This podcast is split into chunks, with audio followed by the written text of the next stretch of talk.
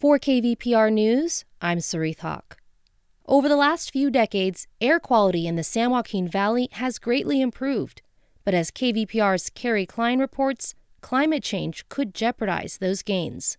One of the valley's summertime air pollutants is ozone. At ground level, it's a contributor to smog that can exacerbate respiratory and other health issues, and it's produced when other harmful pollutants combine.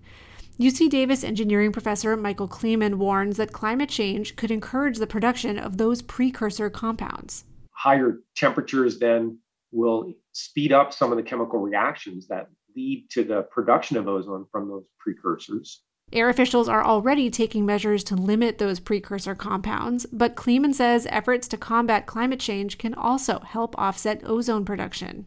If we adopt the clean energy sources that represent the future in order to reduce the emissions of greenhouse gases, we'll actually solve some of the air pollution problems that we have Kleeman is one of many researchers actively studying how ozone concentrations could change as temperatures rise.